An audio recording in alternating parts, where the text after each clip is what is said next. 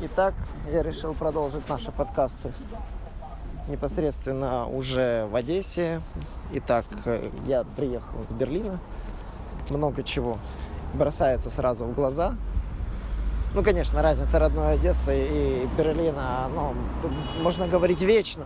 Маленькие мелочи сильно отличают нас, развитую страну, от неразвитой. И, ну, это такие совсем-совсем мелочи. И я хотел бы сосредоточиться на массовой панике. Это коронавирус. В Украине ввели карантин. В Киеве блокируют торговые центры. Э, на самом деле заголовки пестрят именно этим сообщением, но как таковой паники нет. Блокируют только развлекательные мероприятия в торговых центрах. То есть сами магазины будут работать. Так что э, вы можете не переживать там за э, нехватку продуктов в торговых центрах, супермаркетах. Разве что только если сами люди не будут создавать эту панику. А, собственно, ее уже создают. Ну, я считаю, что панику делать не нужно. Продукты все равно будут, их всегда будут подвозить. Почему? Потому что 5 лет назад была та же самая вспышка этого коронавируса, только он был в Саудовской Аравии. Смертность тогда была безумная. Умерло 600 по-моему, даже 668 вроде бы человек. Я находил информацию. Вся эта информация доступна, ее может нагуглить любой. Э, пять лет назад забейте коронавирус 2014 в Ютубе, и вы найдете огромное количество информации про коронавирус, который свирепствовал тогда в Саудовской Аравии. Его называли верблюжий. Верблюжий грипп или верблюжая атипичная пневмония. Ну, потому что заражение шло от верблюдов. То есть человек получал от верблюда этот вирус. В чем отличие этого коронавируса от э, того?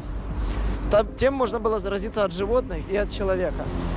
Э, в этот же более ограничен, не может заразиться только от человека.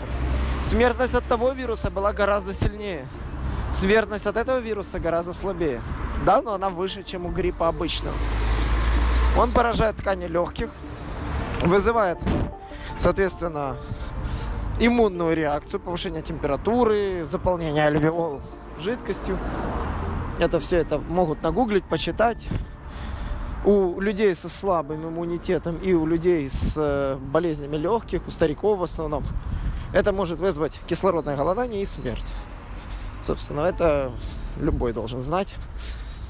Вот, я считаю, что эту информацию нужно тоже знать. Как можно заразиться? Ну, при рукопожатиях можно, то есть э, касаться э, предметов, которые там касаются люди, кнопки лифта и тому подобное. Поэтому руки нужно мыть постоянно. Санитайзер. вот то, что нужно сметать с аптек, это санитайзеры. Санитайзеры должны быть у каждого с собой. Вышли куда-то на улицу, тронули что-то, сполоснули руки. Сели, тронули что-то и сполоснули руки. Всегда санитайзер под рукой. Во-вторых, отучите себя от дурацкой привычки чесать лицо именно лицо. Потому что инфекцию легко занести. У нас есть ворота, это глаза и, само собой, рот и нос. Занести инфекцию можно легко. Промывать нос бесполезно. Это, конечно, помогает лечить простуду, но промывка носа никак не помогает. Промывать горло рекомендуется, но тоже говорят, что бесполезно. Э, важнее всего руки. Если уже вирус попал в горло, то тут уже ничего не сделать. Это не бактерия, он уже может проникнуть дальше. Вот. Что бы еще добавить? Ну, в целом, грипп на фоне эпидемии гриппа, эпидемия коронавируса, конечно, выглядит более блекло, например, в том же нашей стране, то есть если даже сравнивать смертность, выглядит блекло. Грипп забирает каждый год миллионы жизней. Точные цифры не скажу, но я уверен, что где-то в этих пределах. Коронавирус забрал пока только тысячи. Вот. Есть сказать, что там, типа, это вирус там. Вау, нет, он просто это вирус паники, вирус современной паники. Ну, действительно, он хорошо пошатал. Что из тоже свежих новостей? США закрывает авиасообщение с Европой именно с Европой. В силу вспышки в Европе именно коронавируса в Италии. Да, почему? Потому что и действительно, за что можно обвинить и европейцев, это в беспечности. Понадеялись на медицину, понадеялись, что у них все будет хорошо. Вирус сказал, ребята, нет. И, соответственно, Сейчас они расхлебывают то, что получили. В Берлине ситуация, то есть в Германии ситуация получше, во Франции есть тенденции к вспышке, ну и само собой в Италии. Ну, из того, что можно подытожить,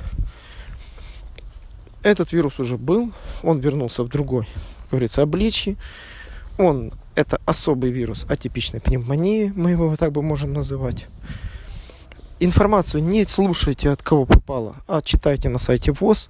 Блогеры имеют иногда, особенно, что могут ошибиться, либо неумышленно, зацепившись за какой-то факт и что-то неправильно сказать.